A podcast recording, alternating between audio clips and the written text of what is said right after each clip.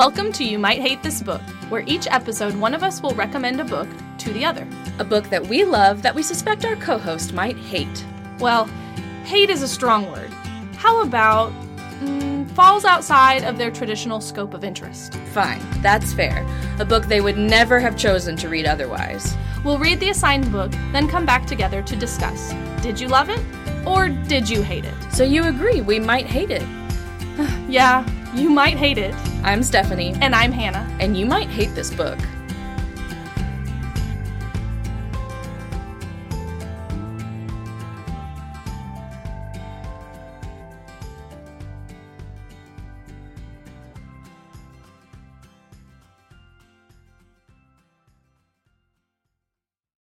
Welcome back. Hi! Here we are.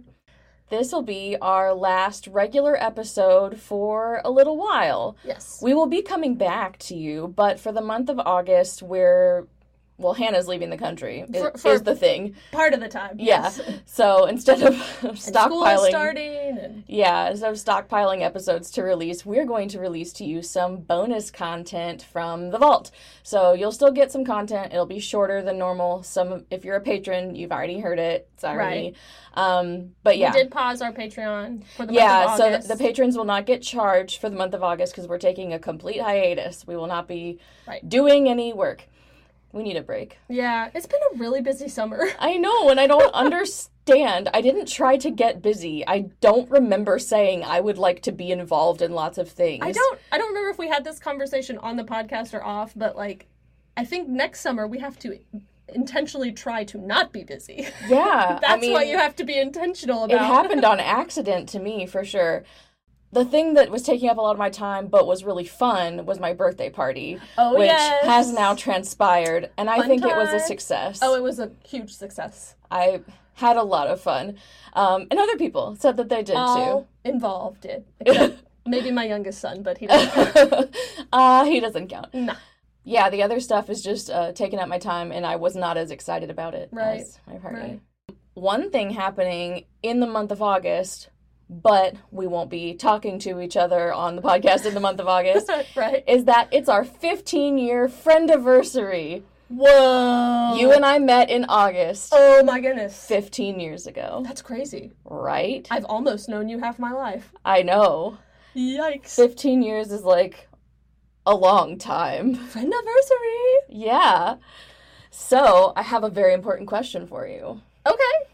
What has been one of your favorite Steph and Hannah moments from the last 15 years? What a good question. that you didn't prepare for because I didn't tell you in uh, advance. I have to pick just one? Um, you can choose a smattering. Okay, because here's the thing. I think I've talked to you about this before. Like, I didn't have that like friend growing up that I still am in contact with. Yeah. Like I, I had friends during grade school, and I have one friend I grew up with that I haven't spoken to for years. But if I called her today, it'd be like, sure, Yeah. no problem. But nobody that I'm consistently in contact with now.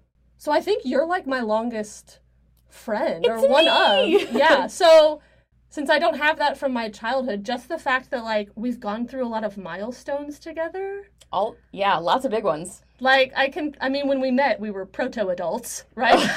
I don't even want to talk to her. like I would not get along with 19-year-olds.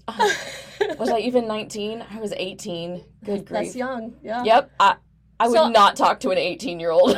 like the things that immediately started flitting through my head like i have a distinct memory of our first semester in college putting weird scarves on our head and waking up one of our friends at 2 a.m yes. and just being silly we were babushkas. yes exactly and um but then like we both went to each other's wedding so i remember going to your wedding which was beautiful i remember you coming to Running mine late to Hannah's wedding. I have a distinct memory of sitting in the salon getting my hair done, and two of our other friends, Emily, one of them, hey Emily, uh, comes up to me, and they have this look on their face of like, we're gonna try not to startle and they're like, Stephanie got stuck in traffic. She may not make it. I don't know what they were expecting from me, but I was like, okay, well, if she's here, that's great. If not, I'll. I'm still getting married. Yep. So I was so annoyed with that because Kyle and I left at like five o'clock in the morning. Yeah. For uh, we should have had three and a half Mm. hours of extra time. I was like, we're gonna arrive obnoxiously early. Oh, no. We're gonna be the guests who are like, hey, entertain me for the next three and a half hours before the wedding starts. People are gonna not know what to do with us. I ran into the building as the wedding was supposed to be starting. The music was playing. I passed Brandon in a hall he was like, hey! I was like, hey, I'm gonna run in this way. Like, Yeah. you like noticed me on your way down the aisle and you're like, you made it! I was like, Great, you're here. Yeah, I distinctly remember noticing you and my elementary school art teacher as I walked down the Because. I was the surprise. I made it with seconds to spare. So like I remember that, and then of course I remember when we both had our first kid. Yeah. Like I was at the hospital waiting on you to have yours. Which I still feel so bad about. Oh, don't don't feel bad. I wanted to be there. We were all chilling. I know, but there was nothing to. You were just in the waiting room. well, it was the whole process because you started with the home birth and we moved. Yeah, You know. yeah. Anyway, and then like you were in California when my child decided to make his early appearance. Yes. So and I was supposed to be there, and I was like, um, rude. it's Rowan. okay. My youngest sister was in Israel, so like you were closer than she was. But it was his fault. He was early. I remember bringing formula down to your house in the middle of the night. Like, Yeah. so we went through early parenting together, and now here we are. yeah. So we've gone through all these moments. It's like a fun. we used to be little babies I putting know. scarves on our heads, being like, you know, it would be fun. What if we walked down to the Piggly Wiggly and get some ice cream? Actually, it was Big Market or whatever it's called. Big star. Big Star. Now it's something else. Yeah. But That was like the first thing we did together was I like walk down to Big Star. Do you have a favorite? Oh, I should have. I always ask you the same question. I know. I don't understand why I can't figure out that that's gonna happen. We've grown a lot together. I I know. mean, That's a cool thing. yeah, we've had lots and lots of serious conversations. Yeah. Like, uh, some friends that I've had for a long time. We're f- we've been friends for a long time because we talk about fluff, Sure. you know, Yeah. and it doesn't actually get too serious. Right. We did not do that.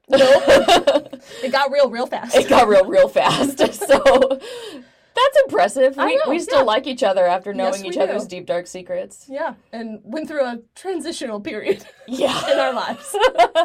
College is fun, guys. yeah and 10 years from now we'll be like oh my gosh those 30 year old stephanie and hannah were such losers We'll listen to this podcast and think, what the world? we did this people could listen to this Usually it's just, you know, tucking in your basement. i know like uh, it's a good thing the other conversations aren't you know going to be public record I mean, I don't have much social media presence and I haven't humiliated myself mostly, so this has to be my thing, I guess. Yeah, that's nice for you. I, this, this is the tamest I've been. I get myself into lots of trouble. Uh, I haven't been online lately because I just got sick of having conversations with people. Yeah. Conversations with friends. Yeah. Ugh. The book we both hated. Boo. what are we what are we doing today? What are we reading today? What's happening? Um, so I assigned Stephanie another book by the first author we covered on the podcast, Kazuo Ishiguro. Yep. So the first one was Never Let Me Go. That was the whole reason we decided to start the podcast. This novel is The Buried Giant, which is his second most recent book that he has written. Second most recent book. Shall I give you a summary? Synopsis it for me. Okay, so I am going to I did not write this one. Okay. I am giving you the synopsis by Judy Berman from Time magazine because they put this book on their list of 100 best fantasy books of all time. There's a chance I read that uh, at some point. Yeah, this was in 2020. So this is what Judy wrote. Nobel laureate Kazuo Ishiguro writes philosophical novels clothed in the conventions of popular genres, from historical fiction in The Remains of the Day to dystopian sci-fi in Never Let Me Go. This approach isn't a gimmick so much as a way of accessing the perfect metaphor to communicate a big, unruly idea without sacrificing emotional weight. Ishiguro's 2015 foray into fantasy, The Buried Giant, takes place in a mythical post Arthurian England afflicted by a mysterious mist that clouds inhabitants' long term memories. Its heroes, elderly Britons, Axl and his beloved wife, Beatrice, suddenly recall that they once had a son and embark on a quest to find him. On a path littered with dragons, monks, a certain Sir Gawain, and an inscrutable Saxon warrior, the couple find their commitment tested. And as their journey unfolds, it becomes apparent that the Nagasaki born Japanese British author Ishiguro is wrestling with the imperialistic legacies of his native and adopted nations, as well as with the ambiguous ethics of preserving traumatic historical memories. All right. That f- was longer than I thought it would be. it felt longer. That's all right. Anyway, Okay. So I wanted to really front load the this is a good book. really front load it. Okay. What do you think I thought I of it? doubt you liked it. Um, I don't know, because you didn't love his writing style the first go round, and it didn't change much. I don't think. So, do you remember what you gave Never Let Me Go? I think I think based on the pancake system, I agreed to give it a 3. Oh, that was. I think you gave this one a two. What'd you What'd you do? I wanted to give it 0 again. I'm really getting good at You're- this. Yeah, you're nailing it. I am hating these books. Cool, cool, cool, cool. oh man. And the thing is, I thought for so long. I finished it several days ago and which like that's like the closest I've cut it. I really? Oh. Yeah, I was like you have to finish this. I finished a couple of mine the night before. So. Yeah. Um maybe I finished it yesterday. Okay. Okay, yeah, I finished it yesterday. So I had like 24 hours. And so I was thinking like what am I going to say about not liking this book? And the only thing I could think to say was like it's so boring. Yeah. It's so boring. We have come full circle because when we started this podcast, that's what I thought you'd say to all my picks. It's so boring. I made a boring list of things that are less boring than this book. Okay. Hit me with it. Boneless, skinless chicken breast boiled and served without salt. That is disgusting. Sitting at your desk at 5:45 on a Friday. Ugh. Discussing the state of your 401k. Boring and painful. Watching literal paint dry. Mm. Waiting in line at the pharmacy without your phone. An empty manila folder. Old Oh, why? That's so funny to me. It's really specific. It's either boring or full of possibilities. Ew. Old men talking about the stock market. oh. Being on hold with your insurance company. A salad of only iceberg lettuce. That is that is the epitome of boring. The biblical book of numbers. A PowerPoint presentation about accounting. Oh. that is the end of my list because I clearly got distracted. A couple of those things were more painful than boring. The old men in the stock market. yeah. Depends on which old men, I guess. Yeah. I found it very boring. Painfully boring. I mean, yeah. Okay. Whew. And I'm going to be honest, I was in the middle of working on my notes for this podcast when I got interrupted by Fair. doing my job. Yep, that's fair. Um, but because I couldn't like put into words what I didn't like, I was like, I can't just say was so boring. What else? Well, So I Googled like, what is the problem with mhm. this book? Because sometimes I can like help uh give words to my own thoughts by reading someone else and going that's what it is. other reviews. yeah yes. Yeah. and I think I read that article that you just read your summary Oh, from. the time. Yeah, I that think was the whole article, pretty much. I found several things that highly praised it, and I was like, I obviously asked you for problems. Did you find James Wood's review in the New Yorker? That is the only reference I have right now. I am so glad because I read that too and was like, okay. um, is it one of the most pretentious things you've ever heard? I mean, yeah, I get not the most, but the thing is, it is so like scholarly and flowery and like leaning towards pretension, but I think it's really earnest in the way that it's not pretentious in the yeah, end. it was definitely scholarly. But I, I have also been reading like actual journal articles about this book lately, okay. so it didn't.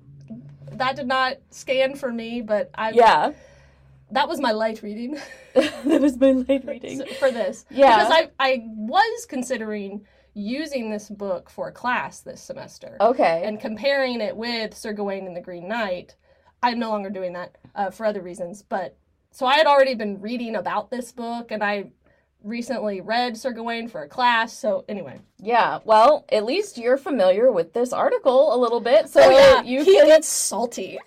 Yeah, yeah, he does. And I was like, thank you, someone on my team. Yep. Um, so the article we're referring to is "The Uses of Oblivion" by Mhm. James Wood for the New Yorker. Yep. Um, he, it was when the book was published in Yeah, 2015. yeah. Yep. Um, and he teaches at Harvard and has written a book of essays called "Serious Noticing." So I like to think that his opinion carries some weight. Sure. So when he was like, I also did not like this, I was like, well, you teach at Harvard, so I agree. I get worried, like, I get worried that when I say that something is boring, that what I'm presenting to the world is that I'm actually just too lowbrow for it. Like, oh, sure. that I'm just not, like, cool enough to understand the vibe. right. And, like, I don't think that's the case most of the time because No. people who know me know that I can watch a boring indie movie and be like, it's about the symbolism.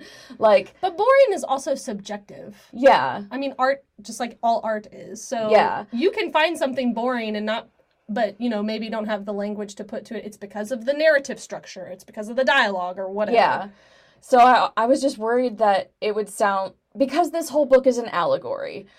And so if you don't like the book that's an allegory, especially about something important like imperialism, then Right. you're just, you're a troll who doesn't get it. Right. This book is boring, though. I understand that imperialism is bad. Good. Well, good. That's book good. is still Check. boring.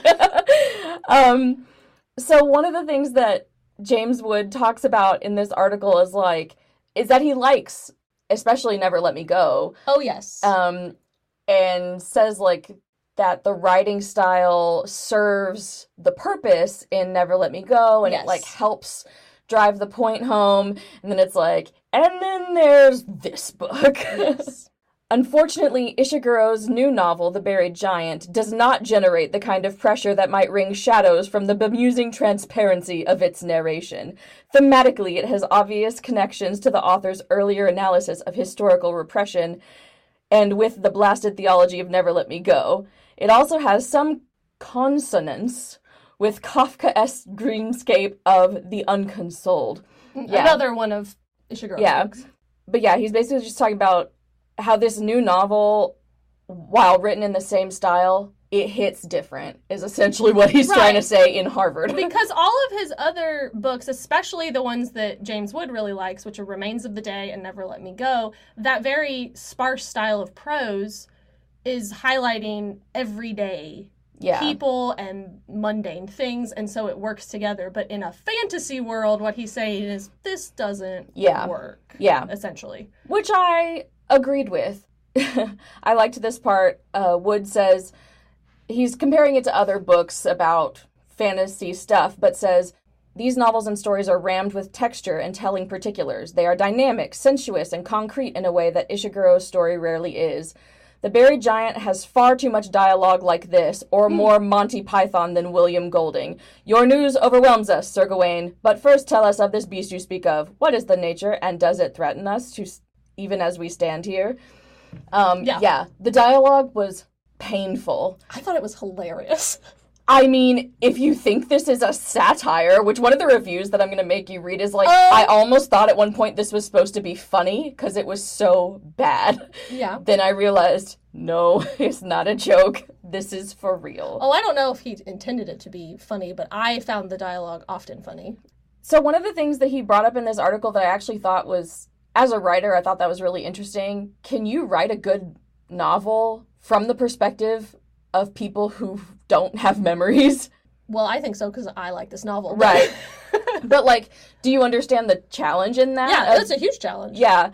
One thing he points out is that Ishiguro is breaking his own rules sometimes and Mm-hmm. fudging it when it's convenient um, because these characters have this essentially complete memory loss of their past and then like fuzzy memory of short-term memory loss but then all of a sudden when you needed information they would remember this one bit of Yeah. business so that they could tell you what happens So, and that's one of the things I wrote down why I think people probably would not like this book. oh Not even just you, people. well, what I actually wrote down is the cross section of people who will love this book is admittedly small. uh, because, and I have three reasons, but one of them is you have to value atmospheric tone over world building. mm-hmm. And with along with that, you have to be down with fantasy tropes. Not necessarily like I think this has the trappings of fantasy because of where he said it. Mm-hmm. I don't know that I would call it a fantasy. I wouldn't have no. So you have to be down with it feeling like a fantasy minus all the world building like typically when there's a magic system you have rules to that magic system. But as you said this memory loss doesn't really get defined. Hmm I really liked um Wood says, well, which is it, a mist or an intermittent rain? yes. Yes. Because he does not he's not interested in the world building. Yeah. he picked this setting for a very specific reason um, which i can get to later. But yeah so the the the cross section of people who want fantasy but aren't interested in the world building and would just like an atmospheric tone that's a narrow cross section Right, and appreciate an entire book being an allegory and Yes. being the tone of literary fiction rather like yes so this is like literary fantasy. that was my third thing on my list Yeah. you have to be you have to be in the mood for like a deeper read like a book you know you're going to read more than once which again when people approach something thinking it's fantasy Mhm. that's not usually the case Yeah, well, his books keep getting miscast because we I talked know. about i know like people called it uh, Never Let Me Go dystopian, and we were both like, I mean, it has dystopian elements, but like, I would never call this a fantasy. There's a dragon in it, but that like, and there's like ogres and pixies and things Yeah. but they don't even they're just part of the landscape yeah, you don't interact in adventurous ways with any of No. those things. no in fact i have um he gave an interview in the new york times right before it got published and one of the quotes i pulled from that that he said is will readers follow me into this will they understand what i'm trying to do or will they be prejudiced against the surface elements are they going to say this is a fantasy Mm. and it's like Yep. Yep. Apparently they are. definitely will you put a dragon and a pixie in it. It's a fantasy. Yep, there you go And a knight. Sorry. yeah.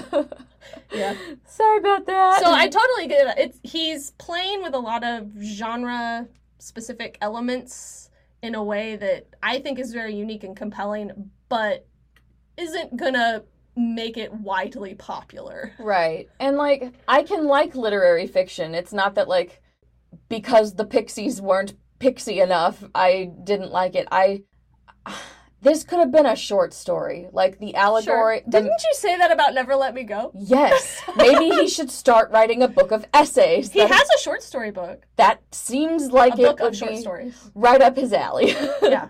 The Mist is essentially an allegory for historical amnesia. The the Britons and the Saxons in this book are cohabitating right after Arthur has, you know, wrought war on the land, but they're mostly cohabitating peacefully because they don't remember that they used to have beef, essentially. Right. Exactly. Um, they also don't remember the mass genocide of the Saxons by the Brits. sure. Which, if one remembered, one might be upset. Right. Um, but everyone's pretty chill if you just don't remember.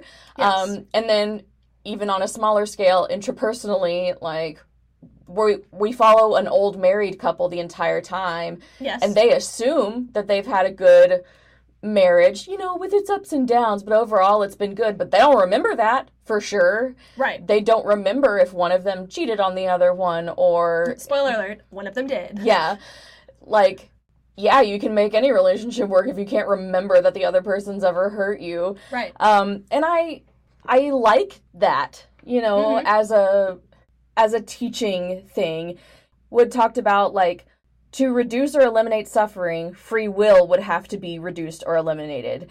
And that's that's always the human problem is like yeah we could mm-hmm. basically solve everything as long as we didn't let anyone make any choices and we always balk against that. We're like we would rather have a world with choice than a world without evil. But that also means a world with suffering. yep Mm-hmm. and it's a really interesting thing that we're all like, I wish the world would not have suffering and that the world would not have evil.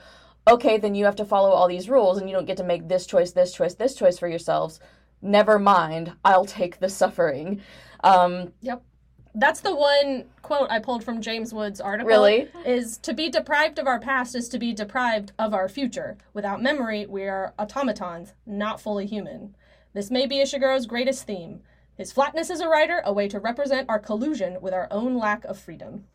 So, Yeah. yeah, the, the, we, of course, you know, we don't want to cover up things like the Holocaust. That's why we have museums to it, but it is very painful to walk through it. So, Yeah. I don't know where I'm going with that. But. well, I mean, you're an educator in the South, and lots Yes. of uh, talk has been talked about how to teach uh, the civil rights movement. Sure. Um, I think you should be completely honest about it, which I certainly learned about the civil rights movement, but uh, there's a lot of stuff I didn't learn. But I was definitely told like the truth about slavery, and now we're we're trying to maybe not do that so much because it hurts people's feelings. But Yeah, I so a more favorable review that I read uh, was Nathaniel Rich's review in the Atlantic, and he brings up this question of memory, specifically of collective memory of a society, and he says, "What does a society choose to remember?" You know, there's the old adage, "Those who cannot remember the past are condemned to repeat it." The buried giant poses a heretical counterargument. Might human civilization, in order to prosper, have no choice but to erase the past? Like, is that how? Because that's how they have peace between Yeah. the Britons and the Saxons. Uh, in both the public and the private life, like we see with Axl and Beatrice, might forgetting past horrors be a balm? Why awaken the giant from its slumber? The answer, as most readers will intuitively conclude, lies between two extremes. Forget everything, and you lose your soul. Remember everything, and you lose the ability to forgive. mm, And that's one of the things I, when I was reading about this novel, you keep using the word allegory, and I think it has, like fantasy, allegorical aspects. But where it falls apart as an allegory in a way I like is allegories have very like clear one to one parallels, right? Pilgrim's Progress is yeah, you know very clear. But this asks more questions, I think, than it gives answers. Yeah, and that's one of the things that Wood pointed out is, in his Mhm. article is like if this is an allegory, then it's a messy one, and, And see, I don't think it, it, it definitely has aspects of the allegory, but Yeah. I think, I, I don't even think I would call it that. and that's the thing is like if it's an allegory to like teach us some better lesson, that makes me like it even more. If it's not even that, it's just the most boring story of two old people walking in the countryside and never encountering anything useful, and then they get on a boat. Oh, so sad. Like it's Only just, one of them gets on a boat. It's just 15 hours of an old couple talking to each other and the guy calling the girl princess. Oh, and- that's part of the dialogue I liked. Like, it's not stilted like the rest. It's just like, because she's always looking back at him, saying, Are you still there, Axl? And he says, Still here, princess. Everyone So referred to everyone else by their names every time in this Mhm. book. I started to count. I was like, I swear it reads like like we referred to like the boxcar children how it like doesn't hold up anymore. I went back and read it and one of the like most immature things about the writing was anytime someone spoke to anyone else it was like, "Well, Sally, did you know blah blah blah?" Of course, Bobby, I did. Like Yeah. This whole book everyone in the same conversation they will call each other by their name at every exchange and i was like this is ridiculous Do you think that's because they were trying to remember who they all were? that's an interesting concept it was tedious That's fine. That's fine. i i think it was so boring i couldn't appreciate any like that might be fair. so That's fair. i like that as a point i was melting my brain was melting out of my ears Do you think if you had been assigned this book, like in a college literature course, sure. Do you think you would have going into it with different expectations you would have appreciated it more? Or not and i'm genuinely asking like uh, it's possible um like if you know i'm going in this to dissect it and to because i think some books we teach we kill when we dissect it. Yeah. Right? So it's always this balancing act for me finding the books that i'm not going to kill. Yeah. I think there are interesting elements to dissect here, and that I would, you know, see those like the Mhm. different allegorical points and, you know, what you just said about maybe they're using the names to try and remember each other. I would have still found this book incredibly boring. It would have been one of those where I'm like, the discussion is going to be fine, but having to read pages X through Right. X is going to be so tedious. Did you read it or listen to it? I listened to it. Oh, okay, okay.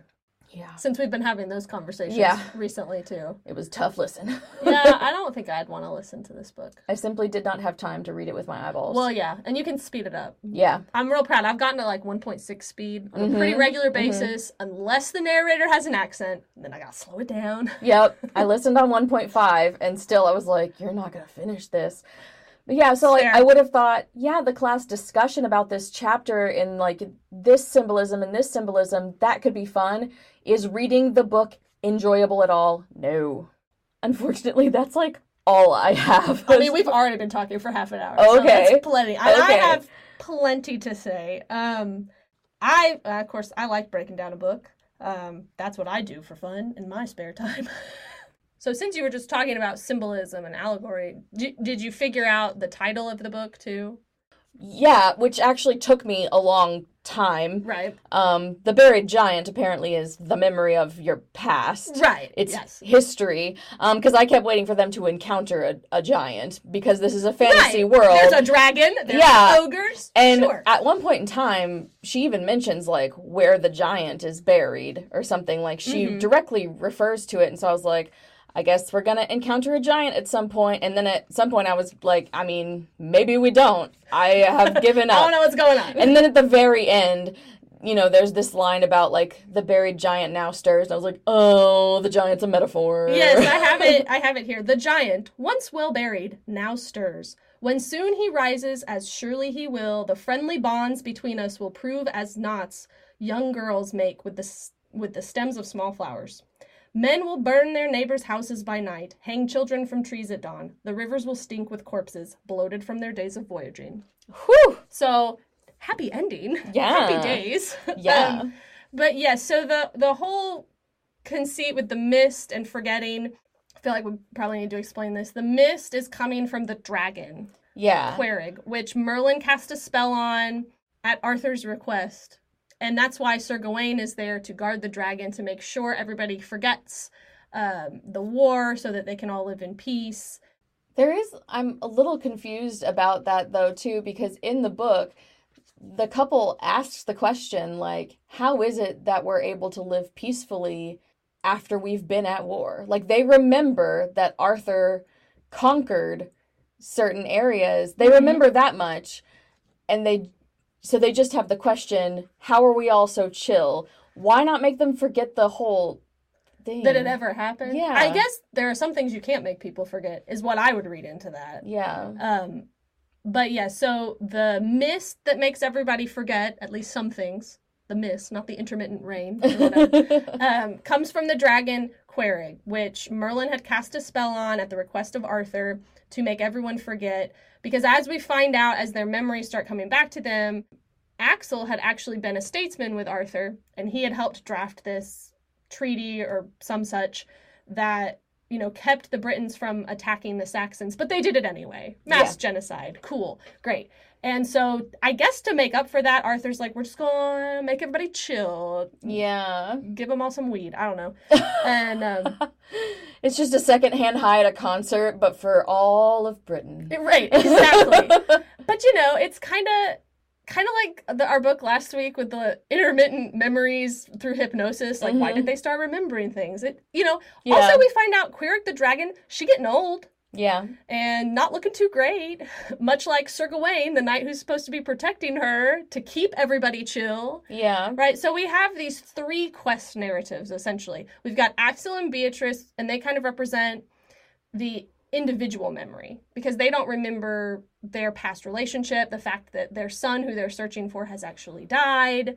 Um, and then we have these other two quest narratives. We've got Sir Gawain, who's protecting the dragon, so he's kind of on the side of both the oppressor and peace, Mhm. supposedly. And then we have Wistan, which we haven't mentioned him yet. Yeah. Wistan is a guy that they that Axl and Beatrice meet on their journey.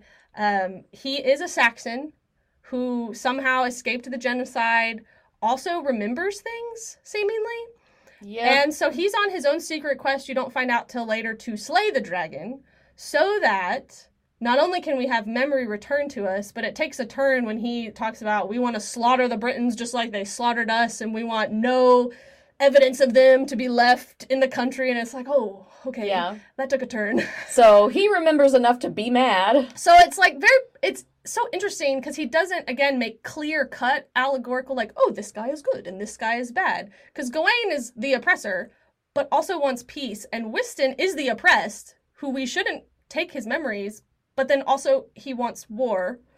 Yeah, it's just messy to me that Oh. Wistan can remember so much and is so mad, and then Right. that's messy to me. And I love one of the things I love about this book too is how it calls or it uses other pieces of English literature. Wistan and the boy who's with him, Edwin. Yeah. They're they're like the Beowulf character, and to me, Edwin's kind of like a Grendel slash Wiglaf character, um, because he's gotten bitten by a monster. yeah, what is his He's- purpose at all? Mm, It's been a long time since I read it, and he's I don't remember him very well to be honest. Yeah, he's just tagging along. But well, Wistan is like taking care of him. using him so that he can find the dragon, but other than that, like, because he has that connection to the dragon. And yeah, Edwin's connected to the dragon. just feels uh, like a whole entire Kind of like a been- Grendel and Grendel's mother situation in Beowulf. Because Mm. Edwin's connected to the dragon, and then Wistan is the one who wants to go slay the dragon. But when he does, it's pretty anticlimactic. yeah, Kind of like in Beowulf. killing a dragon that is so old it can barely blink, and he's just like, Not exciting. "I kill you, dragon." Yeah.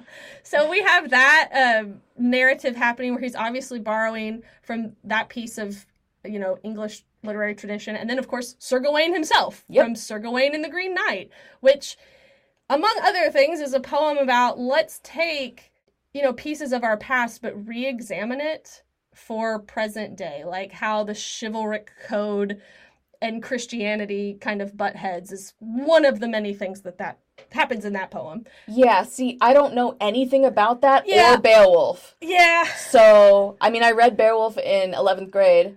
Twas also boring. Oh, And so I know that Sir Gawain is a character from Arthurian legend. That's what I know. All those interesting things you caught were Yeah. just tedium. That's and that's fair. Tedium.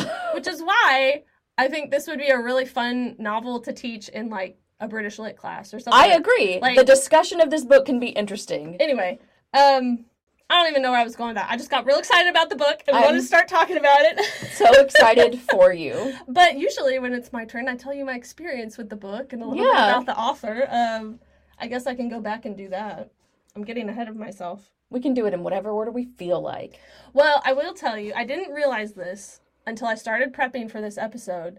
Just like with Never Let Me Go, which I read as a student on study abroad, I realized I also read this book When you were a chaperone. when I was a chaperone for a study abroad program. So I was like, oh, I think you have Europe tinted glasses. I probably do. Um, and Everything's magical when you're doing it in Europe. he's British too, and so I don't know. I was just in the right place, you know, to read it. I was on trains when I was reading it. So my memories of this before I dived back into it for the podcast was just first and foremost a tragic love story. Like that's what I thought of when I thought of this book. yeah. Because the characters I remembered the most were Axl and Beatrice and Mhm. how it ends. And like it was so heartbreaking, but also kind of real. Is the to me- island death? Oh yeah. Okay. Oh yeah. They are going to this island, but they can't both go in the boat together. Yeah. The the concept is like the boatman will let you and your partner go together if you love each other enough. Yeah. So essentially like if your love you can't live without the other person. But of course, their memories come back and they remember the things they did to one another. Beatrice cheated on Axl. Axl didn't let her go to her son's funeral out of spite, basically, right? I honestly do not know. That's how I remember it. Um, yeah, it's it's a downer of an ending, but I also Yeah. found it very beautiful. Does he just like he walks into the water, right? oh, I can't remember that part. I just know she goes on the boat and he Mhm. cannot get on with her, and so Yeah. he's watching her. He might step into the water. I don't remember that.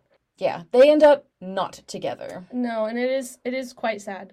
Uh, I also was just down for the fantasy elements, like, and I The I- boring dragon and I, the thought it boring was pixie. fun and just different from anything I had ever read because I I like certain fantasies, but fantasy has become such a popular genre too and become very formulaic in some ways that it has to be it's like you in romance like it's got to be really good fantasy Yeah. like it's got to be brandon sanderson level fantasy for me to find it attractive and this was just He had a new book come out this week, by the way. which one Apparently, it's a romance. yeah I, haven't even got to read Tress of the Emerald Sea. I know. What's happening? He's written three books this year. I completely interrupted you, but Kyle's been talking Does about that that, book all do day. anything but write? I guess not. Oh my goodness. Anyway, he's amazing. Um, It's got to be really good fantasy, is what you were saying. yeah, so I was in it for just the tragic love story. The fantasy was just fun to me. I was not bored by it. And then I, I didn't pick up on a lot of the allegory the first time I read it. But Mhm. I've read this book a couple times now. And like I said, I considered using it for a class. So as I was diving deeper, I was just like, oh, oh, like I love this and this connection. And, and I love putting those pieces together. So yeah. that's my experience with the book and why I like it so much. Um, I get the critique, uh, the like part of the critique that Wood has about it, like how the prose doesn't fit the narrative structure, but I. I just had fun with it. I felt like it was a fable with a twist. Like it wasn't a clear cut allegory. So I liked that there was some vagueness at the end. Can I tell you something? Yeah. um, so you know, I forget exactly what this is, but on The Office, when Angela Martin says, "I hate being titillated," because she says like she doesn't like uh, Yes, mysteries or something I like that. but She hates being titillated. The entire time I read this book, I was like, "Does Hannah hate fun? Does she hate joy?" I only kept thinking in my head, Hannah hates being titillated. Maybe I was I like, do. this is so boring. She is robbed of all joy. And the thing is, I know that's not the case. So I was just like, why are you like this? I think the thing You're so excited about this boring book. I know, like I'm, I'm rifling through my notes and I'm losing my train of thought. I'm of so happy for you, but so confused. I think I just have fun in different ways. She know. hates being titillated. Please let that be the only similarity I have with Angela Martin. Oh, I do love cats. Uh, not as much, not as much as she does. you would never lick a cat. no, or pay that much money for one, or have more than two. I'll say two. I've never had more I'll say two. I'll say two. I'm gonna, I'm gonna stick with two. Anyway, yeah, I found this book really fun, and I like a book that, like, on a first read through, I can be like, okay, cool, that was fun. And as I get deeper, there's just layers and layers and layers, and a book that I can read more than once. Like, I love that. This was one of those books that when I was prepping for the podcast, it made me want to read it again. Yeah. Which happened to me with Kafka on the Shore. Like, as soon as we finished that podcast, I went back and reread it. just, anyway. You're adorable.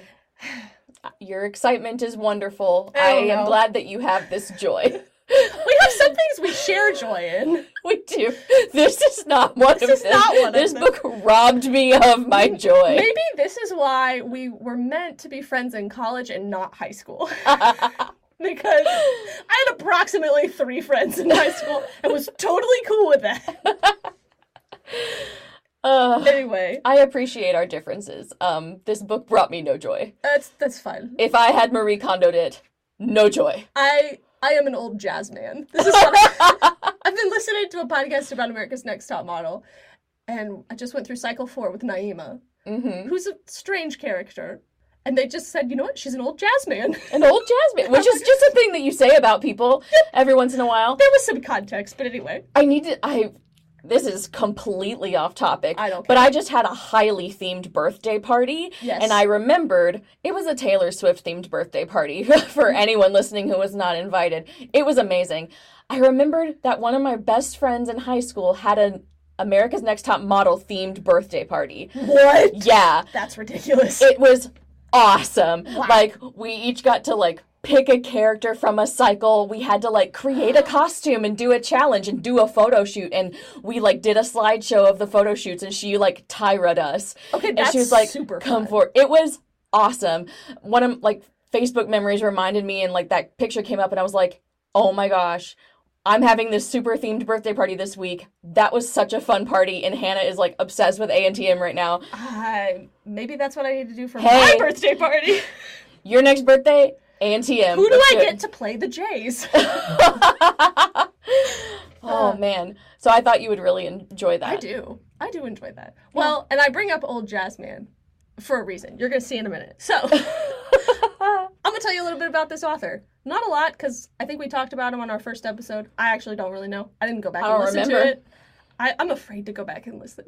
Yeah. Even even though this episode is devolving into nonsense. we didn't know how to use the microphone. I know that much. Oh yeah. Anyway, so our our good buddy Kaz, he was born in Japan in Nagasaki on November eighth, nineteen fifty four. So he is now sixty eight. Good job living so long. Uh, but he his family moved to England when he was five. So he spent most of his life in England. He became a British citizen in 1983. Went to college there, all that.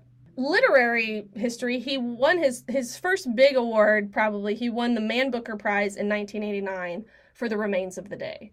And a lot of the articles I look at about him, The Remains of the Day and Never Let Me Go, are usually the most highly regarded. yeah. Those Of- are the ones that people talk about. Yes. Um, so that was in 1989. And then in 2005, Never Let Me Go was Time's Best Book of the Year. So there you go. And then he published this book in 2015. This was his seventh book, The Buried Giant. And in 2017, so two years later, it was when he won his Nobel Prize in Literature. So big deal. He doesn't put them out quickly. He's no Sanderson. He had had seven books by that point. Um, and he has only written one since The Buried Giant, Okay. which is Klara and the Sun that came out in 2021. Have you I've- read it? I have not read it yet. Brandon's read it. It's about artificial intelligence, Oh. uh, which is all I really know. Klara is artificial. Did Brandon like it? Yes, he really did. Okay. So I'm looking forward to reading it. But he is so interesting in that every book he writes is a different genre, but playing with that genre. Yeah. Like The Remains of the Day is very memoir ish, very real and grounded. You've got Never Let Me Go, which we've already talked about. When We Were Orphans is like a detective story. Mm. The Unconsoled, which you mentioned earlier, is close to magical realism. Yeah. You know, and then we've got this one, and I don't even know about the next one. So he like reinvents himself with every novel, which I find applaudable. Applaudable? Is that a word? Sure. Anyway, I applaud you for that, Sir Kaz. Uh, and I this same New York Times interview that I referenced earlier that he gave right before The Buried Giant got published. I love this tidbit of information. This book was a long time in the making. He had started writing it and was like, I'm not sure. He had about 50 pages, and he asked his wife, Lorna, to read the opening pages. Her response was brutal. She looked at it and said, This will not do. I don't mean you need to tweak it. You need to start from scratch. None of this can be seen by anybody. that is what she said to him. oh man. I hope he's not fragile because So- that would ruin me. He stopped and he wrote his collection of short stories at that time and came back to this like six years later. I would really like to see the first draft. I, well, it's gone. Ah. it has disappeared. The way I would cry if I showed Kyle one of my books and he goes, You cannot show this to anybody. Uh, she, they're interesting because she's part of this interview and she's a social worker in Great Britain and they just seem like lovely and sweet, but also she's very aware of like him as an artist and his legacy and just the way she talks about him is like cute and adorable. Because they talk about like what his style will be as he gets older and how he's worried about it Boring or. well, he's worried about it declining and she's and getting worse and she's like oh no you're you're too anxious about it for it to get worse it's gonna be okay you think about it too much i think is what she says to him so and we talked about fantasy earlier so it's really interesting because two different fantasy writers have weighed in on this book i mean i'm sure multiple have but i read a review in the new york times by neil gaiman Okay. and it wasn't as unfavorable as Wood, but he does say, I didn't love it. I think mainly he just felt real down after he read it. Sure, it's a bummer. He he points out though that Ishiguro is doing something different with fantasy by combining it with literary fiction in a way that like might be legitimizing it a little more because it has become such a popular genre. He says in his review, um, stories drift toward us in the narrative like figures in the mist and then are gone. the excitements that the book would deliver, were this a more formulaic or crowd pleasing novel, are here when they appear not exciting, perhaps because they would be young people's adventures. And this is, at its heart, a book about two people who are now past all adventure. Axl and Beatrice, gentle and caring and kind, wished only to survive, to reach their son, to be together. They need to remember their past, but they are afraid of what those memories might bring them. Right. So that's from Neil Gaiman's review, and that that storyline of the three different quests was the one that stuck with me the most, and I was fine with it being a downer. um, But then David Mitchell, who wrote Cloud Atlas and The Bone Clocks, which you You should make me read both of those because I will not like them. Yeah, well, you started to read The Bone Clocks. I did, and, I gave stopped. up. But he loved this book. He he likes Ishiguro a lot. He is quoted as saying that he were forced at knife point to name his favorite Ishiguro novel. He would choose this book, Okay. and that was before Claire. I hope you never end up in that situation, I know. sir. Who's gonna? Some literary bandits like. Tell me. I'm really curious about the specific author and what you have to Um, say about them. But the reason he likes it, he says, is the way it uses fantasy, fantasy tropes to explore questions about love and mortality. He says fantasy plus literary fiction can achieve things that frank, blank realism. The Buried Giant, um, he hopes, will help destigmatize fantasy. Bending the laws of what we call reality in a novel doesn't necessarily lead to elves saying, Make haste! These woods will be swarming with orcs by nightfall. Which I, I love that quote. That was funny. sure. So the reason he set his book in this time period was not I don't think he set out to write a fantasy novel. Yeah, it was more about England. Well, and he wanted to explore collective memory and how societies and cultures recover from past atrocities by forgetting and whether or not and just posing the question whether or not that's okay and how much of that is okay. How do you move on? He says in this interview, I wanted to put in put it in some setting where people wouldn't get too literal about it, where they wouldn't think, "Oh, he's written a book about the disintegration of Yugoslavia or the Middle East." Uh, and the solution came when he read Sir Gawain and the Green Knight. That was a big inspiration with him. And in that in that poem, it does treat the fantastic as commonplace, like he Yeah. does. Like Sir Gawain's just going through the woods, and there's some pixies, and there's some ogres, and it's not a plot point. Yeah. It's just there. And so he was really interested in doing that and putting it in this like barren, weird England with no civilization. And then when he tried to do some historical reading and realized nobody really knows what Britain was like at this time, he's like, oh, cool, blank slate. I'm gonna go for it. it can be anything. yeah, so that was his inspiration for it. So that's what I don't think he set out to make a fantasy novel. Yeah. But he's using fantasy. I think essentially all of his novels are literary fiction. He's just using the trappings of what we more commonly associate with popular novels, like dystopia and like fantasy, to do something interesting and new. I think. Yeah. I could I could say more, but maybe I shouldn't. Are you ready for several lengthy, humorous one star reviews? yes, I am. Excellent. Begin with Sean. Sean, this is oh, this is interesting. It is written in the form of a dialogue. Mm-hmm. Okay, here it is. Don't worry, princess. Everything is going to be okay, princess. We will go soon, princess. I promise, princess. It will work, princess. There's one problem, though, princess. I can't stop saying princess, princess. It's fine, princess. It won't annoy him, princess. My constant use of princess, princess. It won't annoy him, princess. I've repeated myself, princess. And again, princess. It won't annoy him, princess. To the point he throws the book at the wall, princess, and gives it one star, princess. I love when reviewers get creative and use the like tropes and style of the novel. Yep, I thought you'd great. appreciate that one. I really did. Also, the word princess is lost all meaning. Yep. You know when you say a word so many Yeah. times and it's like, uh, is that right? Is that a word? Susie with a Z, mm-hmm. like that. I. this okay. This is already great.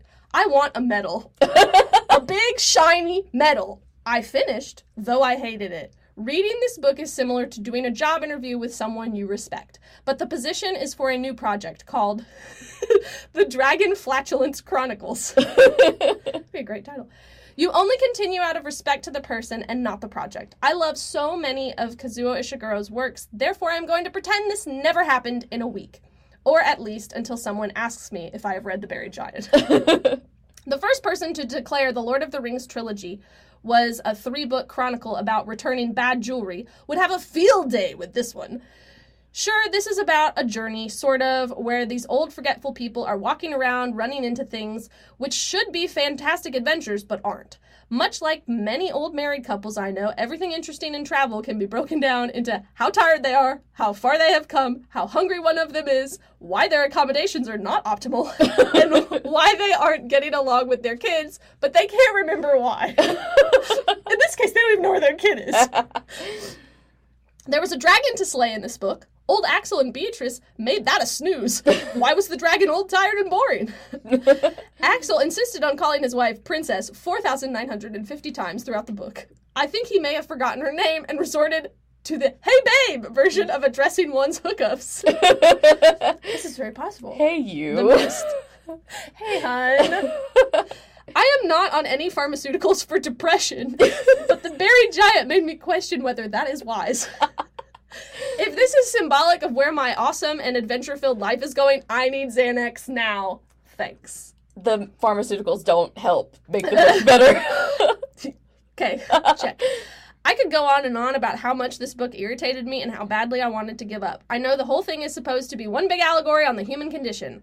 I should be affected. Instead, when the characters meet the boatman, I was ready to send them packing on that one way trip so fast the river Styx would turn into a whirlpool.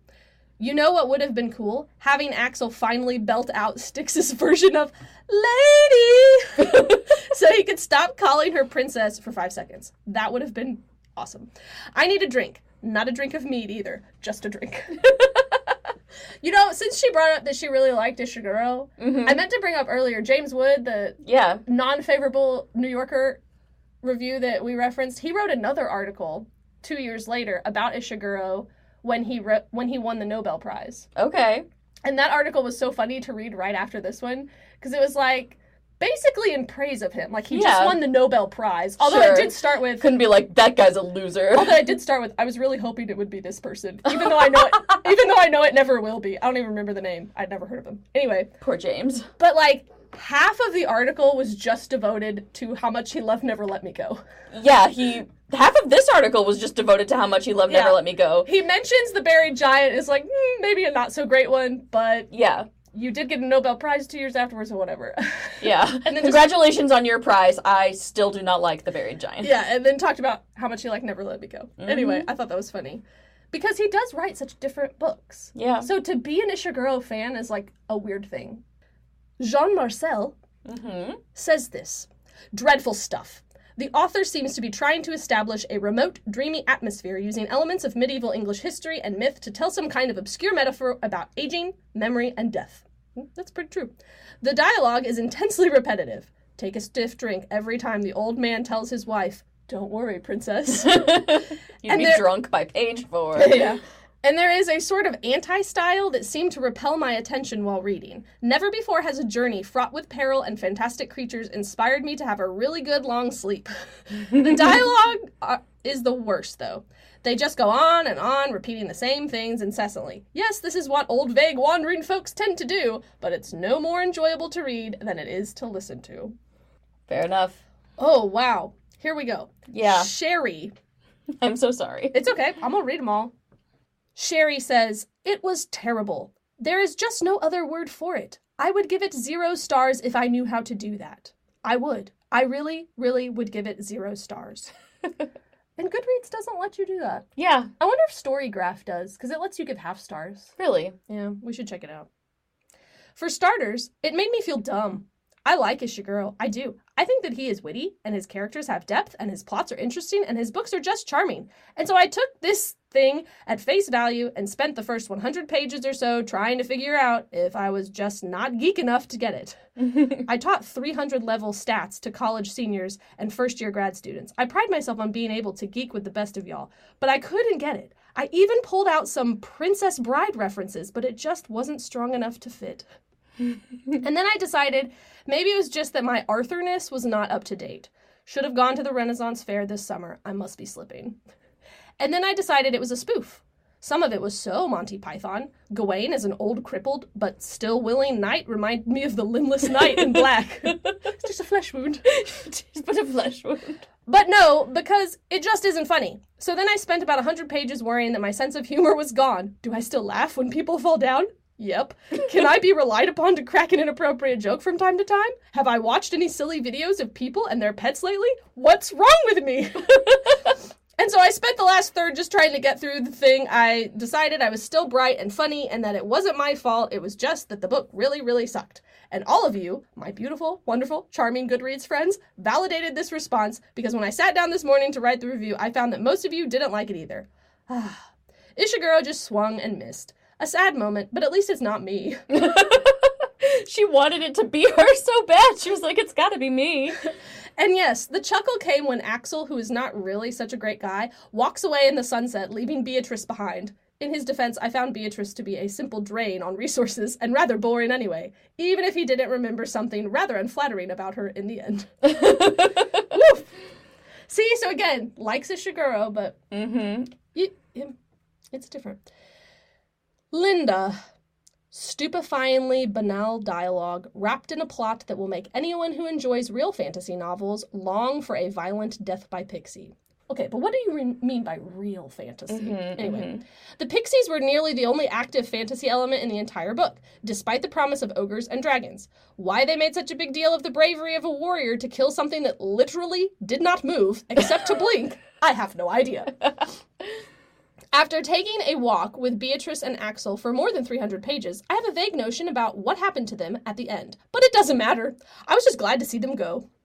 I hope Horace found his way to some peaceful meadow surrounded by apple trees. He was the only character I thought really deserved a happy ending. Is that the horse? That's Sir Gawain's horse. Okay, I did not remember. She just wants the horse to be happy. That's fair. I mean, if she, like I, was traumatized by the never ending story, then. You know. I can't help but think the whole disaster could have been avoided if they hadn't taken Beatrice's candle. they lived in caves, for heaven's sake. It's not like she could burn the place down. I remember that stupid candle. yeah, she was like, Mm-hmm. she just kept going on about how they took our candle, Axl, and like every once in a while, apropos of nothing, she'd be like, Axl, do you remember why they took our candle? Candle, candle, candle.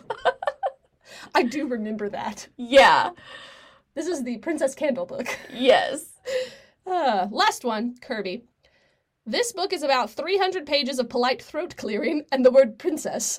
Over and over. Crimson and clover. what is that? I don't know, but I included it. Okay. An elderly couple, a warrior, and a young man walk into a bar. Yeah, I wish. That would be loads more interesting. This motley crew of companions wander across slightly post Arthurian Britain on a not quest. The whole of their journey reads like this The party encounter a soldier. The soldier says, Who goes there? We are but poor travelers en route to our son's village. Soldier says, I cannot let you pass. But pray thee, why? We are but poor peasants, my princess and I, says the old man. there are foul things afoot. The old man says, But surely we are not they, not my princess and I. Perhaps you are. I beg your pardon, for now I shall kill you. The warrior says, No, you shan't, dear fellow, for I shall kill you first. The soldier charges, and the warrior bloodlessly chops him down. A snake slithers out from under the soldier corpse because symbolism. Shall we carry on our journey, princess? The old man asks his wife. I think we shall, dear husband, but first call me princess again. The young man wander- wonders what the heck he's doing in this boring book. Actually, he doesn't, but he should. Pick this up at a little free library. I'm getting a sense that little free libraries are where really crappy books go to die. Bailed on page 133. Wait a minute! It says she read for 300 pages earlier, didn't it? Yeah, it started with this book is about well, it says this book is about 300 pages of Mm. polite throat clearing. Yeah. But you only got to 133. Well, I mean, I would have stopped if I could have. that's fair. But you lost a little bit of credibility there, Kirby. Fine. Yeah, it's I mean, I don't think it would be for everyone. It's definitely literary fiction, I think, more than fantasy. It's Mhm. literary fiction with a fantasy flavor. Yeah. Um, in the same way that LaCroix has a flavor of a fruit. I love the way you once described it to me. it's as if uh, you drink television static while someone screams the name of a fruit from another room. Yes. that is my favorite description. This is that, but fantasy and a book. Yeah.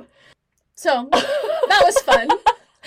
and I have nothing to tell you to read next week because No. that's not what we're doing. No. So we won't see you next week, but you'll hear from us a little bit. Yeah.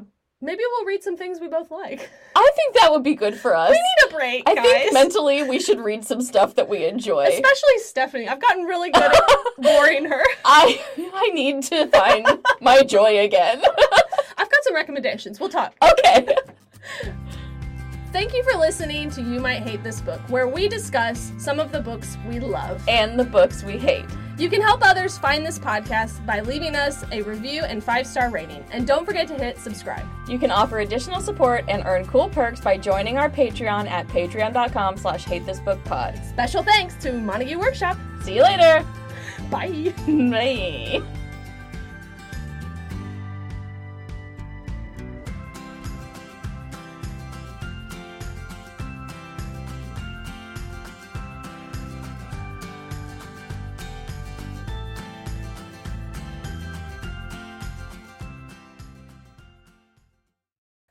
See if we can. Let's just see if we can do it. Thank you for listening to You Might Hate This Book, where we discuss the books we both love. and the books we hate. You can. you can do something. You Thank can you for listening to You Might Hate This Book. Join us next week for more discussion of the books we love and the books we hate. You can. Fi- see. you, you can. Hold up, I got it. Something about Patreon, probably. Yeah, I know it is. It's what the. You can help others find this podcast by leaving us a five star review. we also aren't going to be here next week. okay, what? Screwing this up. Oh my gosh, how many times have we done this?